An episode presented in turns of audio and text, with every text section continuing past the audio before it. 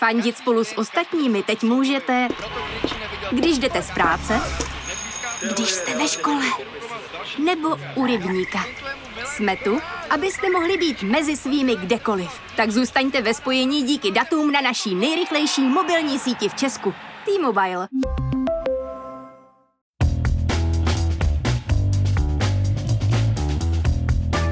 Je pátek, 7. ledna 2022 a právě jste si zapnuli stopáž. Podcast z pravodajského serveru Seznam zprávy. Mé jméno je Jan Kordovský a tenhle týden jsem si užil Winterbergovou poslední cestu od Jaroslava Rudiše. Pokud jste k Vánocům dostali poukázku do knihkupectví, tohle by vás mohlo bavit. Ale kromě toho jsem si od kolegyně Zuzany Kubátové nechal vysvětlit, proč nemá cenu kňourat nad Green Dealem a proč se k tomu čeští politici neustále snižují. Ale ještě předtím jsem pro vás vybral přehled těch, alespoň podle mě, nejzajímavějších zpráv z uplynulého týdne.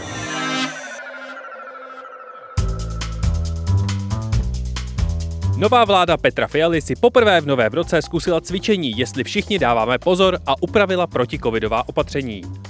Karanténa a izolace se nově zkrátí na pět dní. Nově i pokud jste očkovaní. Od 17. ledna se vrací povinné testování ve firmách. Ve školách se testuje dvakrát týdně, ale aby nebyla nuda, tak se postup, který školy nasazují v případě, že je žák pozitivní v pondělí nebo ve čtvrtek, liší. Andrej Babiš si koupil obytný vůz, aby mohl poznat krásy republiky, ale rozhodně ne proto, že se chystá kandidovat na prezidenta. A Pirátské fórum zažívá před sjezdem totální meltdown. Europoslanci posílají exposlance do prdele, vyzývatelé Ivana Bartoše se označují za komunisty a my jen sledujeme implozi posledních zbytků důvěry strany, která měla ještě před rokem vyhrát volby. Uplynul rok od ozbrojeného útoku na americký kapitol. Prezident Joe Biden ve čtvrtečním projevu označil jako spouštěč agresivního davu bývalého prezidenta Donalda Trumpa. Útok, během kterého zemřelo celkem pět osob, je označován jako historický milník.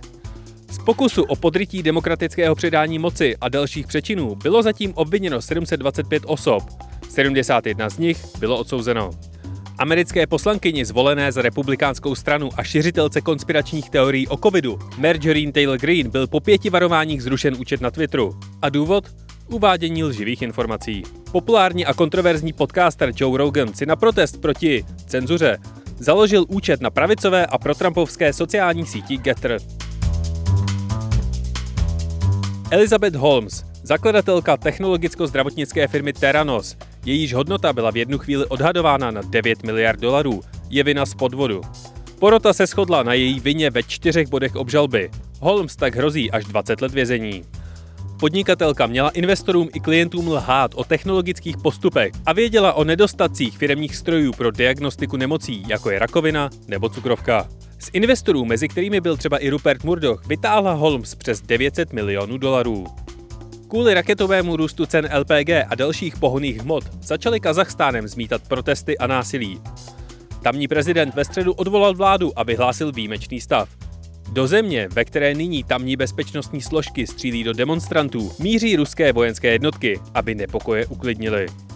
Austrálie nakonec zrušila víza tenisové jedničce Novaku Djokovičovi. Jako neočkovaný totiž nesplňuje pravidla pro vstup do země.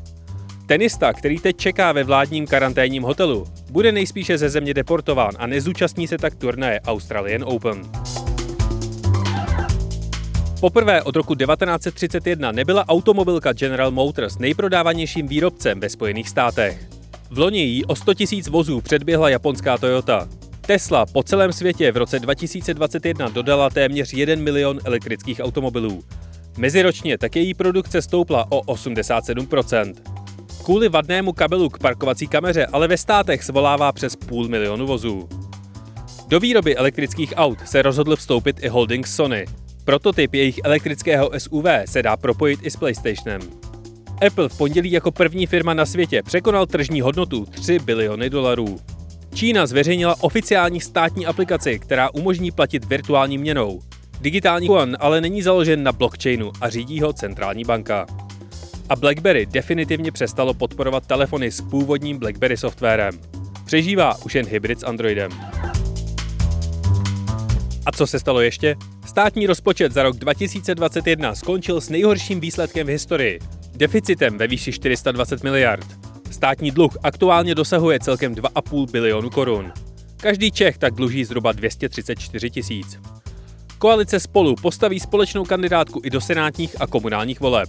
Pozůstalí Davida Bowieho prodali práva k jeho kompletnímu katalogu. Firma Warner Music za ně zaplatí 250 milionů dolarů. Kvůli obavám z šíření varianty Omikron se na neurčito odsunulo předávání cen Grammy a filmový festival v Sundance proběhne i letos pouze online. Virtuální bude i nedělní předávání Zlatých globů. Teleskop Jamesa Webba úspěšně rozvinul i své sekundární zrcadlo. Ve Francii začal platit zákaz prodeje vybraných druhů ovoce a zeleniny v jednorázových plastových obalech.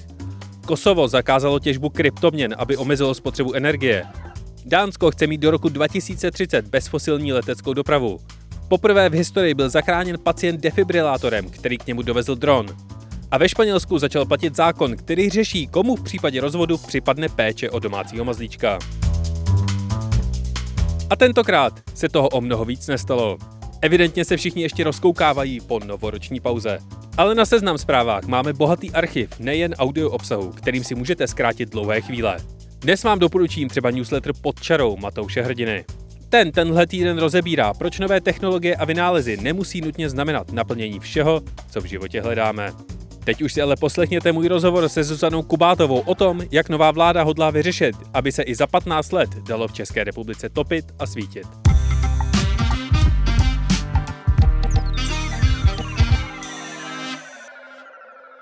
Se zimou, rostoucími cenami plynu a s příchodem nové vlády se znovu ukázalo, že Česká republika nejspíše nemá strategii, jak být v budoucnu energeticky soběstačná. Do stopáže jsem si tenhle týden pozval reportérku biznisové redakce Seznam zpráv Zuzanu Kubátovou, aby mi vysvětlila, jestli to vláda Petra Fialy bude nějak řešit. Zuzano, zdravím tě na Vysočinu. Zdravím z Bílé Vysočiny. Než začneme tu hru, kdo za to vlastně může, co to Green Deal je, jakou má podobu a od kdy o něm víme? Eh, Green Deal byl eh, předloni podepsán eh, všemi evropskými státy. Je to vlastně dohoda, že bude Evropa směřovat k bezemisní energetice a k bezemisnímu průmyslu, k bezemisní výrobě, k bezemisní ekonomice. Mělo by to nastat v roce 2050, kdybychom měli být uhlíkově neutrální a e, je k tomu stanoven ještě jeden postupný cíl. V roce 2030 by e, naše e, emise, které produkujeme, měly být o 55% nižší proti roku 1990. Green Deal je jenom dohoda o cílech. A jak vypadá ten aktuální energetický mix v České republice? Většina energie, kterou spotřebováváme v České republice, je vyrobena z uhlí, je to přes 40% Více jak třetinu nám zajišťují naše dvě jaderné elektrárny, část pokrývá plyn a e, část samozřejmě pokrývají dneska už, jsou to ale jenom jednotky procent vyrobené energie e, obnovitelné zdroje. To znamená bioplynové elektrárny, solární elektrárny a větrníky.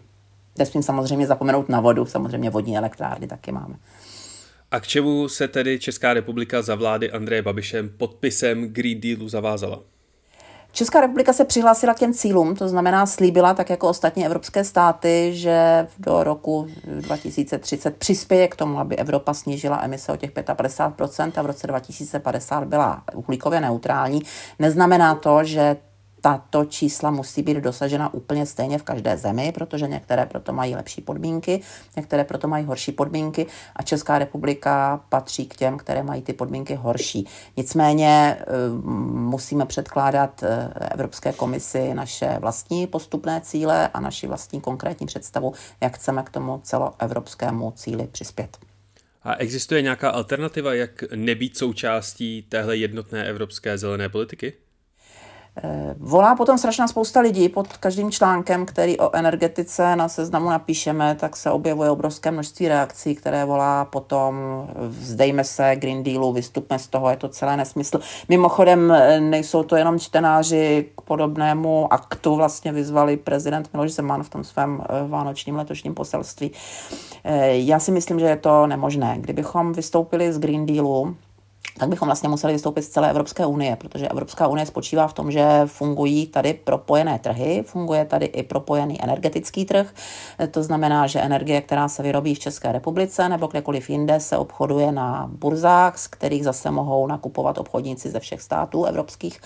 Eh, a kdybychom chtěli vystoupit z Green Dealu, tak bychom se určitě museli zdát tohoto společného trhu. A nejde jenom o trh energetický, protože kdybychom my si tady vyráběli elektřinu bez ohledu na emise a tu elektřinu spotřebovali naši výrobci, tak by se ty emise promítaly vlastně i v jejich produkci. A Evropská unie právě protože chce splnit ty své cíle, tak směřuje k tomu, že e, i u jednotlivých výrobků se bude měřit emisní stopa a pokud by se nakupovaly výrobky s vysokou emisní stopou třeba spoza hranic Evropské unie, tak se na ně bude platit e, nějaké clo uhlíkové. A pokud bychom chtěli stát mimo eh, Green Deal, tak bychom určitě museli vyvážet do Unie buď s nějakým clem, to znamená, naše zboží by bylo obtížně konkurenceschopné, anebo bychom o ten trh přišli úplně. A to si myslím, že je nereálné, protože česká ekonomika stojí na exportu a těžko by se bez evropského trhu obešla. A je nějaký evropský stát, který tuhle tu formu zvolil? Eh, není žádný evropský stát, který by se nepřihlásil ke Green Dealu nebo nesouhlasil s Green Dealem přesně z těch důvodů, o kterých jsem před chvilkou mluvila. Jsou ale státy, které si už od počátku předem vyjednávaly pomalejší tempo, eh, nižší limity, zvláštní eh, zacházení, výjimky z některé té legislativy. Těmhle státům patří například Polsko, ale jak je vidět, Poláci teď třeba volají po tom, že vystoupí z evropského obchodování s emisemi, z toho slavného systému emisních povolenek.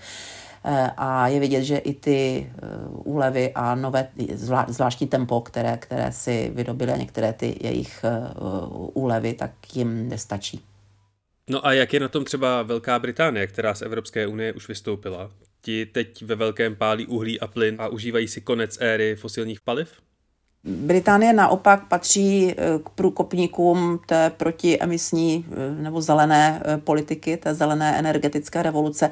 Tam to ale začalo už před mnoha lety. V podstatě se dá říct, že to začala Margaret Thatcherová, když začala utlumovat britskou těžbu uhlí původní eh, energetika britská vypadala tak, že skutečně stála na uhlí a na fosilních palivech. Dneska je tam výroba z uhlí zanedbatelná, vlastně končí úplně.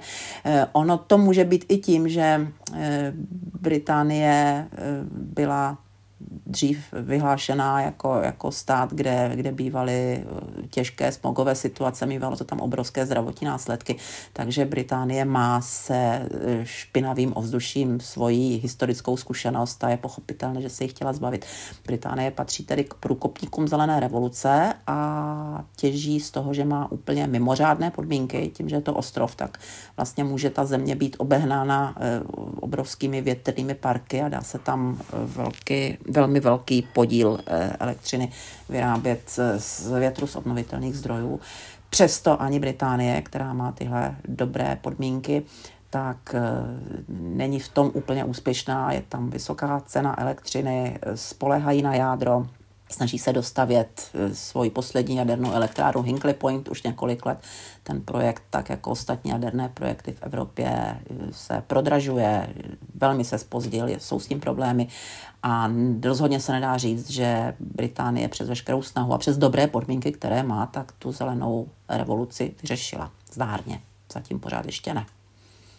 No a jaké obnovitelné a zelené zdroje může využívat Česká republika? Česká republika má zavedenou stabilní slušnou eh, vodní energetiku. Máme tady několik eh, přehrad, máme tady přečerpávací elektrárnu dokonce, dvě přečerpávací elektrárny, které mohou eh, akumulovat přepitečnou energii, ale tím jsou vlastně naše možnosti přírodní více méně vyčerpány. Mluví se sice o tom, že bychom mohli ještě stavět nějaké vodní elektrárny přečerpávací v Krušných horách, ale je otázka, jestli je to opravdu reálné a jestli by to bylo slučitelné s ochranou přírody.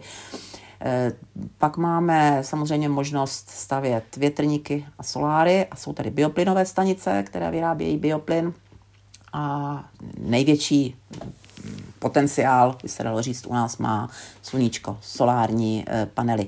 Potíž je v tom, že právě s těmi soláry je u nás strašně špatná zkušenost z let 2009 a 2010, kdy tady najednou skokově vyrostla instalovaná e, instalovaná kapacita nebo instalovaný výkon e, soláru na úroveň Temelína protože byla tehdy velmi štědře nastavená podpora pro ty projekty a pustilo se do nich obrovské množství investorů, stavěli je bez ohledu na to, jestli je to vhodné třeba pro tu lokalitu nebo ne. Zastavilo se obrovské množství kvalitní orné půdy a e, za, za tu podporu vlastně, jakož je nastavena na 20 let, tak platíme dodnes, platíme za ní dost velké peníze a lidi prostě nemají e, od té doby solární elektrárny v České republice rádi. Tohle se začíná měnit vlastně až s tím skokovým růstem elektřiny v posledním roce. Teď začíná takový obnovený solární boom, ale vzhledem k podmínkám, které zatím ještě platí, tak se to týká jenom menších instalací, hlavně na střechách. No, jedna z mála věcí, která se stala přes uh, Nový rok, respektive přes svátky, tak byla, že Evropská komise na Silvestra oznámila, že dočasně zahrne jádro a plyn mezi zdroje čisté energie. Takže to je pro Českou republiku vlastně asi docela dobrá zpráva, ne? Je to pro Českou republiku dobrá zpráva v tom, že vzhledem k tomu, že nemáme úplně ideální přírodní podmínky pro eh, soláry a větrníky, tak se u nás hodně spoléhá na jadernou energetiku a ono to vypadalo dlouho tak, že jaderná energie nebude mezi ty čisté zdroje zahrnuta vůbec. Teď je tam zahrnuta s řadou omezení, která trochu děsí eh, české energetiky, protože je otázka, nakolik jsou splnitelné. Eh, ale bude se s tím muset energetika nějakým způsobem popasovat, pokud máme další jaderné elektrárny stavět. Trošku komplikovanější je to u toho plynu, který je v České republice vlastně jedinou eh, vedle těch obnovitelných zdrojů, které ale eh, nemají dostatečný potenciál, tak je to jediná reálná náhrada uhelných elektráren, které bychom měli odstavovat a ten plyn má nastavený tak, aby byl uznán jako přechodně čistý, tak přísné podmínky, že je to v této chvíli technicky prakticky nesplnitelné, protože od roku 2030 už by se mělo do zemního plynu přimíchávat při jeho spalování 30% čistého plynu, buď eh, biometanu, anebo zeleného vodíku, vyráběného z obnovitelných zdrojů.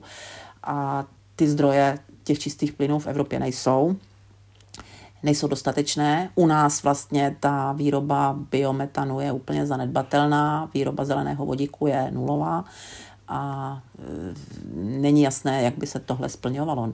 Není na to v této chvíli připravená ani distribuční, e, distribuční systém a zatím teprve přicházejí na trh nebo vyvíjejí se e, zdroje, které by dokázaly ten čistý plyn k zemnímu plynu spalovat. Zasahují ty nové podmínky a pravidla Evropské unie i třeba do naší dostavby eh, jaderné elektrárny v Dukovanech? Do těch plánů? Do té chystané zakázky zasahují zatím jenom okrajově, protože eh, podle harmonogramu, který je připravovaný, tak by ta elektrárna měla být dostavěna někdy ve druhé půli 30. let. Mluví se roku 36, ale ten je hodně, hodně ambiciozní. Já si spíš myslím, že pokud by ta zakázka běžela dál, tak tu elektrárnu máme někdy koncem 30. let. To se vejde ještě do těch termínů, eh, které stanovila komise, ale podmínkou je, že bude vyřešeno co s jaderným odpadem, to znamená, museli bychom mít připravené do roku 2050 eh, definitivní úložiště jaderného odpadu. Eh, u nás se plánuje, že bude někdy v 60. letech, takže by se to muselo velmi výrazně urychlit. A navíc by se vlastně všechny investice jaderné museli, včetně těch menších, schvalovat eh, v Bruselu, což může eh, všechny ty procesy docela výrazně zdržet. Takže otázka, jestli i, to, eh, i, ta, i ta notifikace, které by stejně ten reaktor podléhal i za současných podmínek, ale teď to bude všechno přísnější, tak otázka, jestli tohle by neskomplikovalo a nezdrželo ten projekt ještě víc, než jsme si mysleli, že se to může stát. A jak vlastně na tohleto dočasné povolení energie z jádra reagují třeba Němci, kteří eh, se pro eh, ukončení výroby energie z, eh, z jádra rozhodli docela nedávno? To budou, to budou ochotni sdílet energetický trh s jadernými elektrárnami hned za hranicemi? Mm, já si myslím, že Němcům nic jiného nezbyde, protože samozřejmě velký hráč toho energetického evropského trhu je Francie a ta na jádro sázela a sází. Takže ono jim nezbyde těm nejaderným státům nic jiného, než tolerovat jádro. Ale otázka je, jak se budou eh, tvářit na ty eh, české jaderné plány spíš Rakušani, kteří jsou v tom velice striktní a eh, kteří také mají docela slyšitelný hlas v Evropské unii A je ten problém daný tím, že pokud se jaderná energie uzná skutečně jako zelený, zelený zdroj, který má být snadno financovatelný jak ze soukromých, tak z veřejných zdrojů, tak vzhledem k tomu evropskému trhu, tak vlastně Němci tak trošičku by svými financemi podporovali eh, tuhle eh, technologii, kterou sami na svém území zakazují. Takže je pochopitelné, že ten německý odpor bude velmi silný. Na druhou stranu si myslím, že Němci jsou natolik realisté, že by se s tím nakonec smířili, s tím jádrem eh, za svými hranicemi. Nakonec si myslím, že by se s ním smířili i ty Rakušani. Myslím si, že v tomhle sice bude nějaké politické pnutí a proklamace, ale nemělo by to být zásadní překážkou stavby těch jaderných reaktorů. Uvidíme. Má ministerstvo průmyslu a obchodu, pod které energetika spadá, nějaký dlouhodobý plán a strategii, jak bude Česká republika získávat elektřinu pro svoji potřebu? Eh, samozřejmě, že má. Ona to po nás vyžaduje i Evropská komise, eh, vzhledem k tomu, že koordinuje ty eh, jednotlivé protiemisní kroky v jednotlivých státech. Tou hlavní strategií České republiky je státní energetická koncepce. Ta ovšem pochází z roku 2015, je naprosto zastaralá pro ten eh, pohyb, který se dneska v energetice děje, už je téměř irrelevantní. Eh, podle eh, pravidel platných by měla být aktualizována každých pět let, to znamená, ta aktualizace měla proběhnout už v roce 2020. Ten proces není úplně jednoduchý, ta aktualizace, pracuje se na tom řadu měsíců. A minulá vláda to prostě neudělala. Eh, pak tady je několik dalších dílčích strategií, národní klimaticko-energetický plán a podobně, které předkládáme do Bruselu, ovšem Eh, nic eh, z těch dosavadních strategií, které máme, tak eh, ani zhruba se nepřibližuje těm cílům, které si stanovila v Green Dealu Evropská unie. To znamená, že jsou nedostatečné a každém případě se musí aktualizovat a musí se na nich dál pracovat. I když je to samozřejmě v podmínkách České republiky velmi obtížné, protože, jak už jsem říkala, klimatické podmínky České republiky a, a geografické podmínky České republiky nenahrávají úplně v zelené energetice. Nejsou tady ideální podmínky pro sluníčko ani pro ten vítr. No a když tedy předchozí vlády nezvládly tuhle tu energetickou koncepci a soběstačnost e, nějakým způsobem řešit, tak jak se na to tváří soukromý sektor? Nebo prostě v Čechách všichni zapojí svoje stroje a počítače do zásuvek a neřeší odkud a jakým způsobem k ním energie teče? Výrobci si tohle nemůžou dovolit, protože na ozelenění eh, průmyslu nebo energetiky, výroby celkově, společnosti.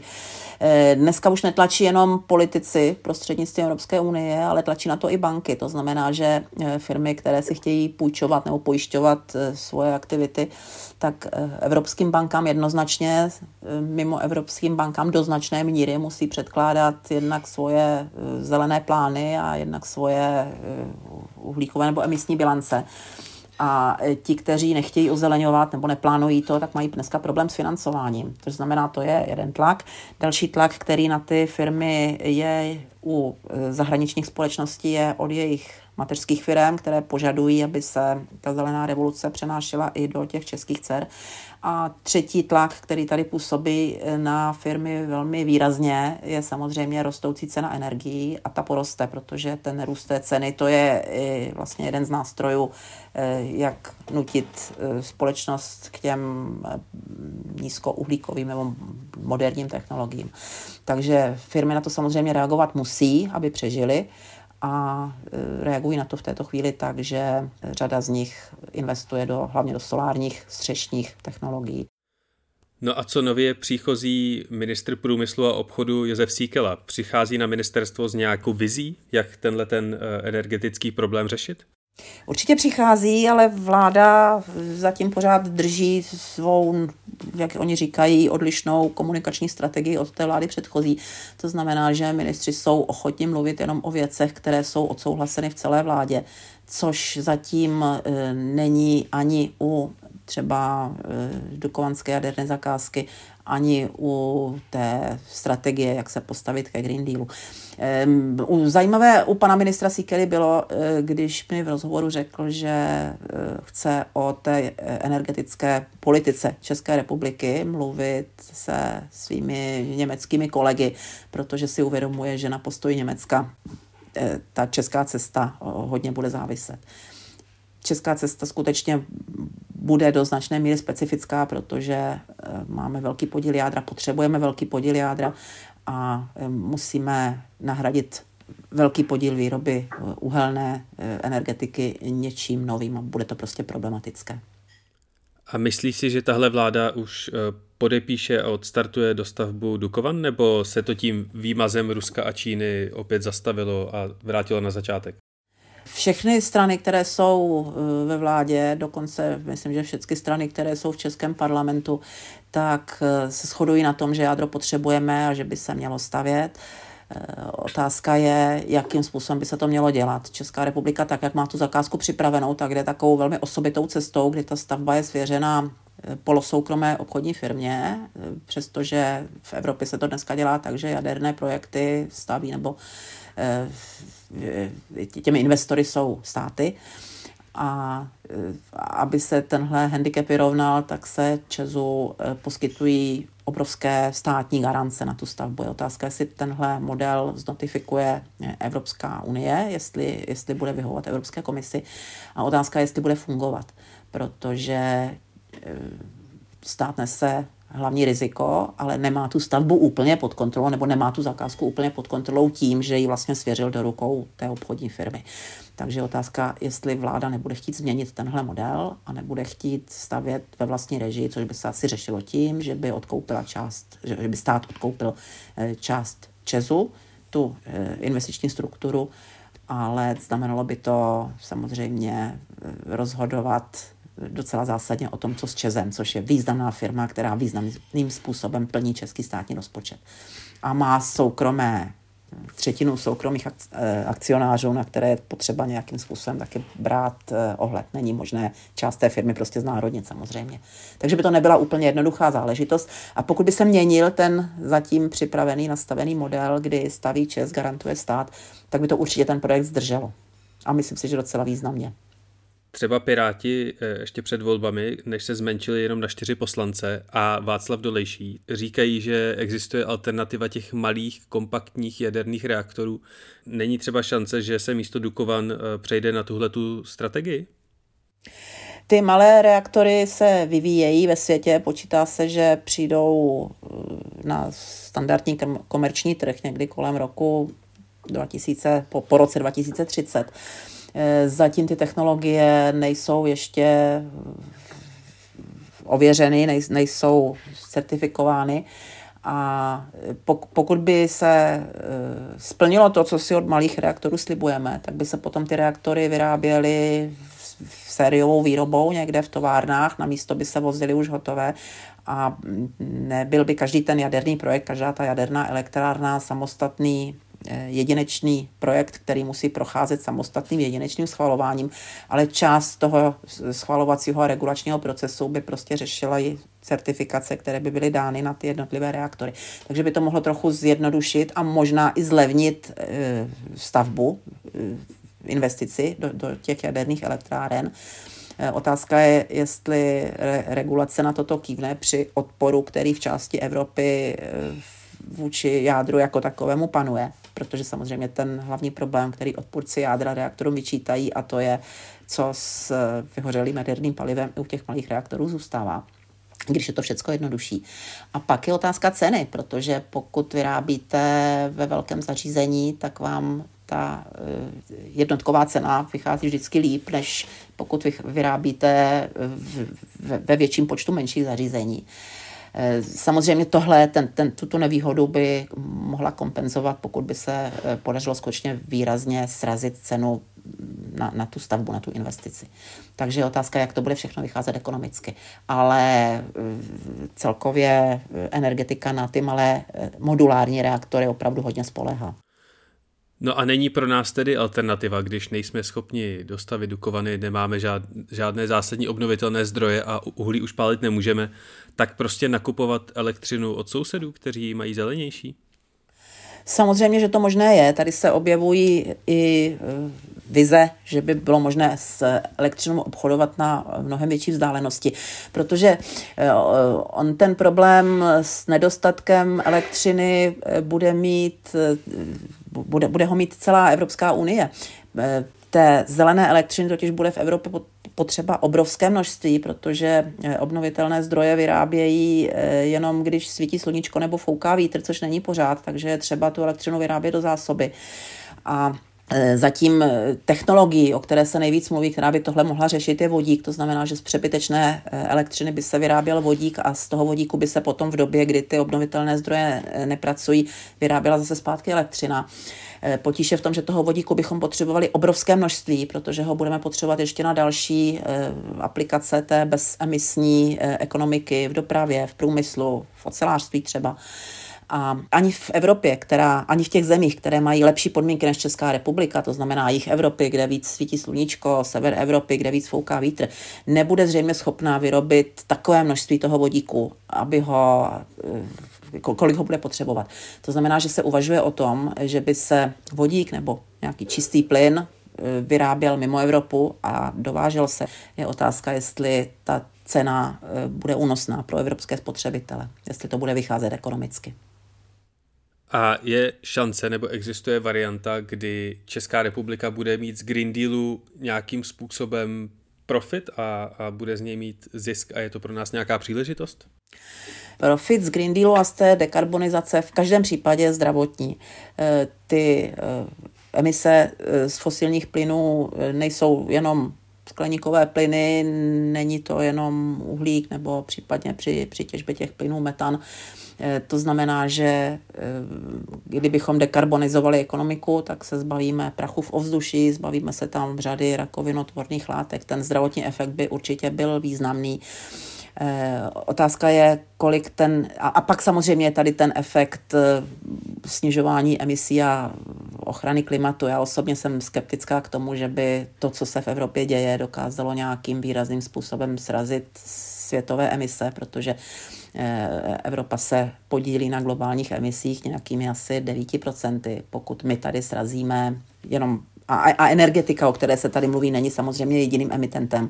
To znamená, pokud my tady za obrovské peníze srazíme v energetice nebo v dopravě eh, evropské emise, tak to se na tom globálním eh, oteplování nemusí promítnout vůbec, protože eh, na, na druhé straně v řadě zemí ty emise rostou a těžko tomu zabráníme. Takže vůči tomuto efektu já jsem skutečně skeptická a myslím si, že ty obrovské peníze, které se do téhleté změny dávají, tak vlastně na záchraně planety nebudou mít valný efekt. Ale určitě jsou tady zdravotní efekty, eh, ze kterých můžeme čerpat, ale otázka je všechno eh, ty, ty peníze, které nás to stojí a ten efekt, který z toho máme. Tak eh, já vždycky říkám, že když jsem domů přinesl pětku z testu a můj argument byl, že pětku přece měli všichni, tak jsem dostal tak, takovou, že jsem chytil druhou ofutra. No to je pravda, ale ta pětka tě nestála žádné velké peníze. Ty náklady, které do té energetické změny dáváme, tak budou mít velké společenské dopady, protože eh, Česká republika si sice může říkat, že nám sem přijdou z Evropy velké peníze, že se řada těch věcí zaplatí z dotací, které nám Evropa zaplatí, ale ty peníze z těch dotací, to jsou pořád peníze, které platí občané. Za tu změnu v energetice zaplatíme buď vyššími cenami v cenách energií, anebo daně daněmi, které platíme na ty různé podpůrné programy. A je otázka, jestli ty peníze, které nás to stojí, odpovídají tomu efektu, který z toho budeme mít. Tohle je potřeba zvažovat. No a tak alternativa je jenom vystoupit z Evropské unie kvůli Green Dealu, ne? Která je samozřejmě nereálná. Která je samozřejmě nereálná.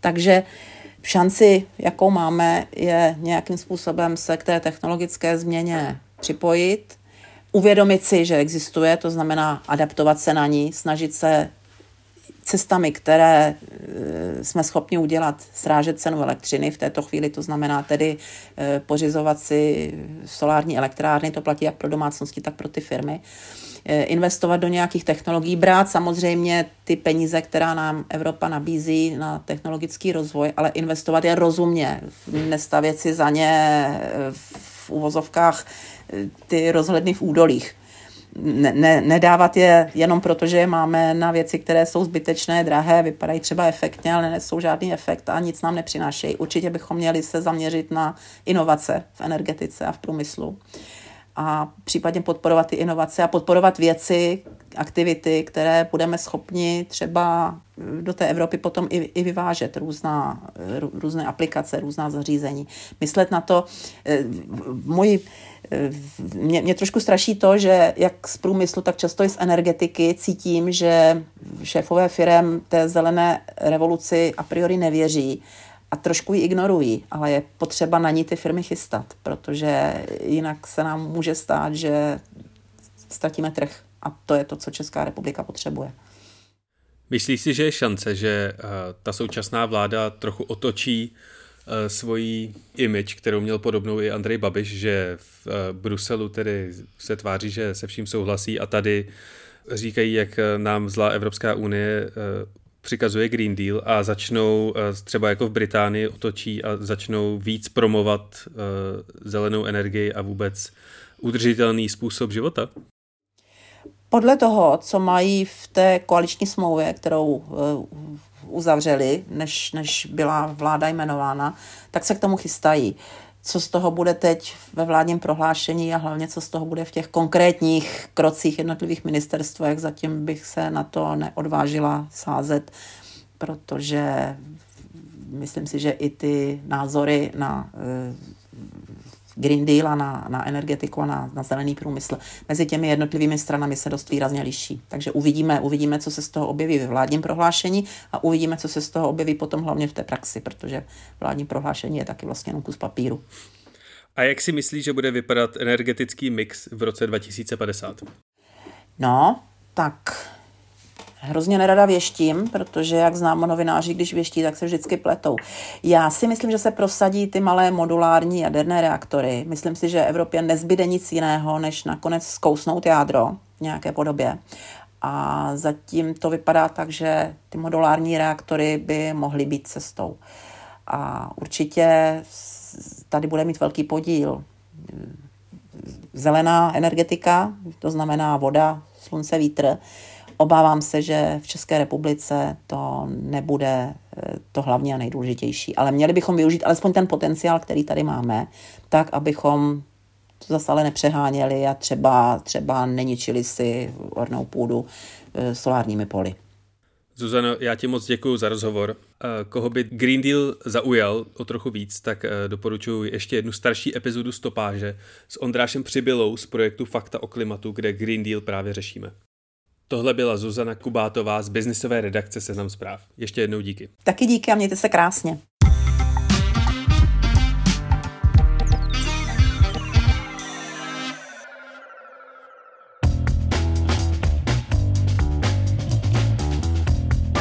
A to je ode mě pro tento týden opět vše.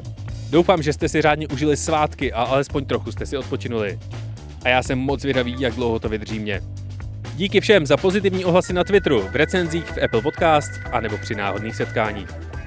Pokud máte ke všem audiopořadům seznam zpráv jakoukoliv výtku, námět, stížnost, pochvalu, můžete nám napsat na adresu audio.cz. Loučí se s vámi Jan Kordovský, díky za poslech, užijte si víkend a příští pátek opět na seznam zprávách. A náhodný fakt nakonec, Jean-Paul Sartre pojmenoval svého kocoura nic. Michel Foucault měl kočku jménem šílenství a kočka Alberta Kamího se jmenovala Cigareta.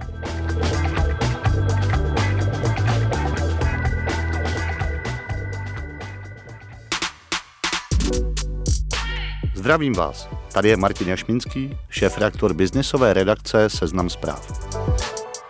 Chtěl bych vás pozvat k poslechu nového podcastu Agenda – Společně s kolegy v něm každý všední den spovídáme top lídry, investory a zakladatele nejúspěšnějších českých firm k aktuálním biznisovým tématům. 15 minut o biznisu z první ruky. Sledujte a poslouchejte agendu. Od 10. ledna každý všední den na Seznam zprávách, podcasty.cz a ve všech podcastových aplikacích.